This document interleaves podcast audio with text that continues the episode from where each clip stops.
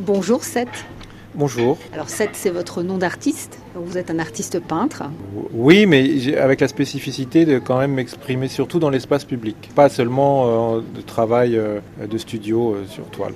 Alors l'espace public, il va en être question parce que là, votre travail fait l'objet d'une exposition à Fluctuart qui retrace un peu dix années de vos voyages puisque vos personnages, vous les avez dessinés sur les murs un peu du monde entier.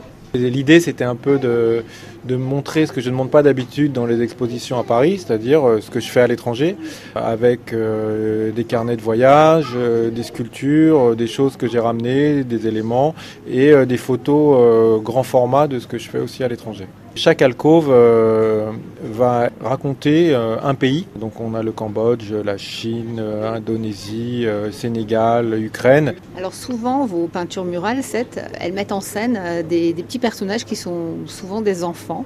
Oui, souvent des enfants de dos, ce qui permet aux gens qui les découvrent euh, de s'identifier plus facilement, de peindre dans des endroits parfois euh, difficiles. Il fallait que je trouve quelque chose d'un peu universel qui parle à tout le monde et euh, la figure de l'enfant parlait à tout le monde. Ça permet de faire passer des messages qui vont peut-être être plus compliqués ou plus difficiles à dire d'une autre manière.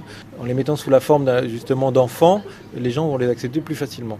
Si on, regarde un petit peu l'alcôve qui est consacrée à l'Ukraine, c'est un pays dans lequel vous avez fait plusieurs, euh, déplacements avant le début du conflit. Alors c'est une fresque qui a été faite dans une école, une ville qui s'appelle Popasna, qui n'existe plus aujourd'hui, qui a été euh, rasée, qui était sur la ligne de front euh, de la guerre du Donbass donc j'ai été allé euh, justement pour rencontrer les enfants, pour, euh, pour apporter un peu autre chose de l'étranger, montrer qu'on pensait à eux, euh, les faire travailler. On avait fait des ateliers avec eux et j'ai été retourné en 2019.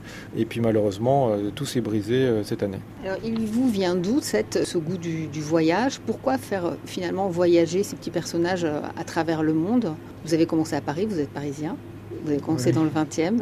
J'avais cette passion pour le dessin et en même temps cette passion pour le voyage, pour la découverte d'autres cultures, euh, de vivre des expériences, des choses comme ça. Et j'ai combiné les deux.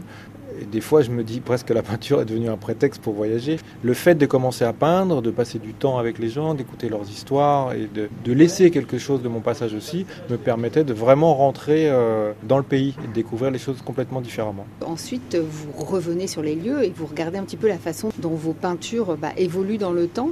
Euh, c'est ce que j'essaie de faire euh, autant que je peux. Euh, donc je suis retourné par exemple en Indonésie. J'avais pas en 2011, quelques mois après l'éruption du volcan Merapi, et je suis retourné en 2017 où les gens par exemple ont réinvesti le village et maintenant certaines de mes peintures qui étaient à l'extérieur se retrouvent dans les maisons. Ils font partie de leur vie. Par contre dans d'autres endroits ça va être effacé très rapidement. en Chine par exemple, ce que j'ai fait dans les quartiers de Shanghai ont été effacés dans, les jours ou dans les semaines qui ont suivi parce que certaines personnes utilisaient les peintures pour justement euh, critiquer euh, le fait de détruire ces quartiers. Ce que vous peignez sur les murs des, villes du monde, c'est différent de ce que vous faites à Paris? À Paris, par exemple, c'est là où j'ai commencé à mettre des couleurs très vives, euh, couleurs un peu arc-en-ciel, des vortex de, couleurs, pour contraster justement avec le côté un peu beige des murs. Et je, voulais, je voulais quelque chose qui claque. Quand vous avez commencé à, peindre dans les années 90, euh, l'art urbain était perçu d'une autre manière, c'est mieux accepté aujourd'hui Oui, à l'époque, on ne pouvait rien faire. Euh, Paris était une ville euh, propre. Maintenant, il y a une exposition à la mairie de Paris qui met en avant les arts urbains.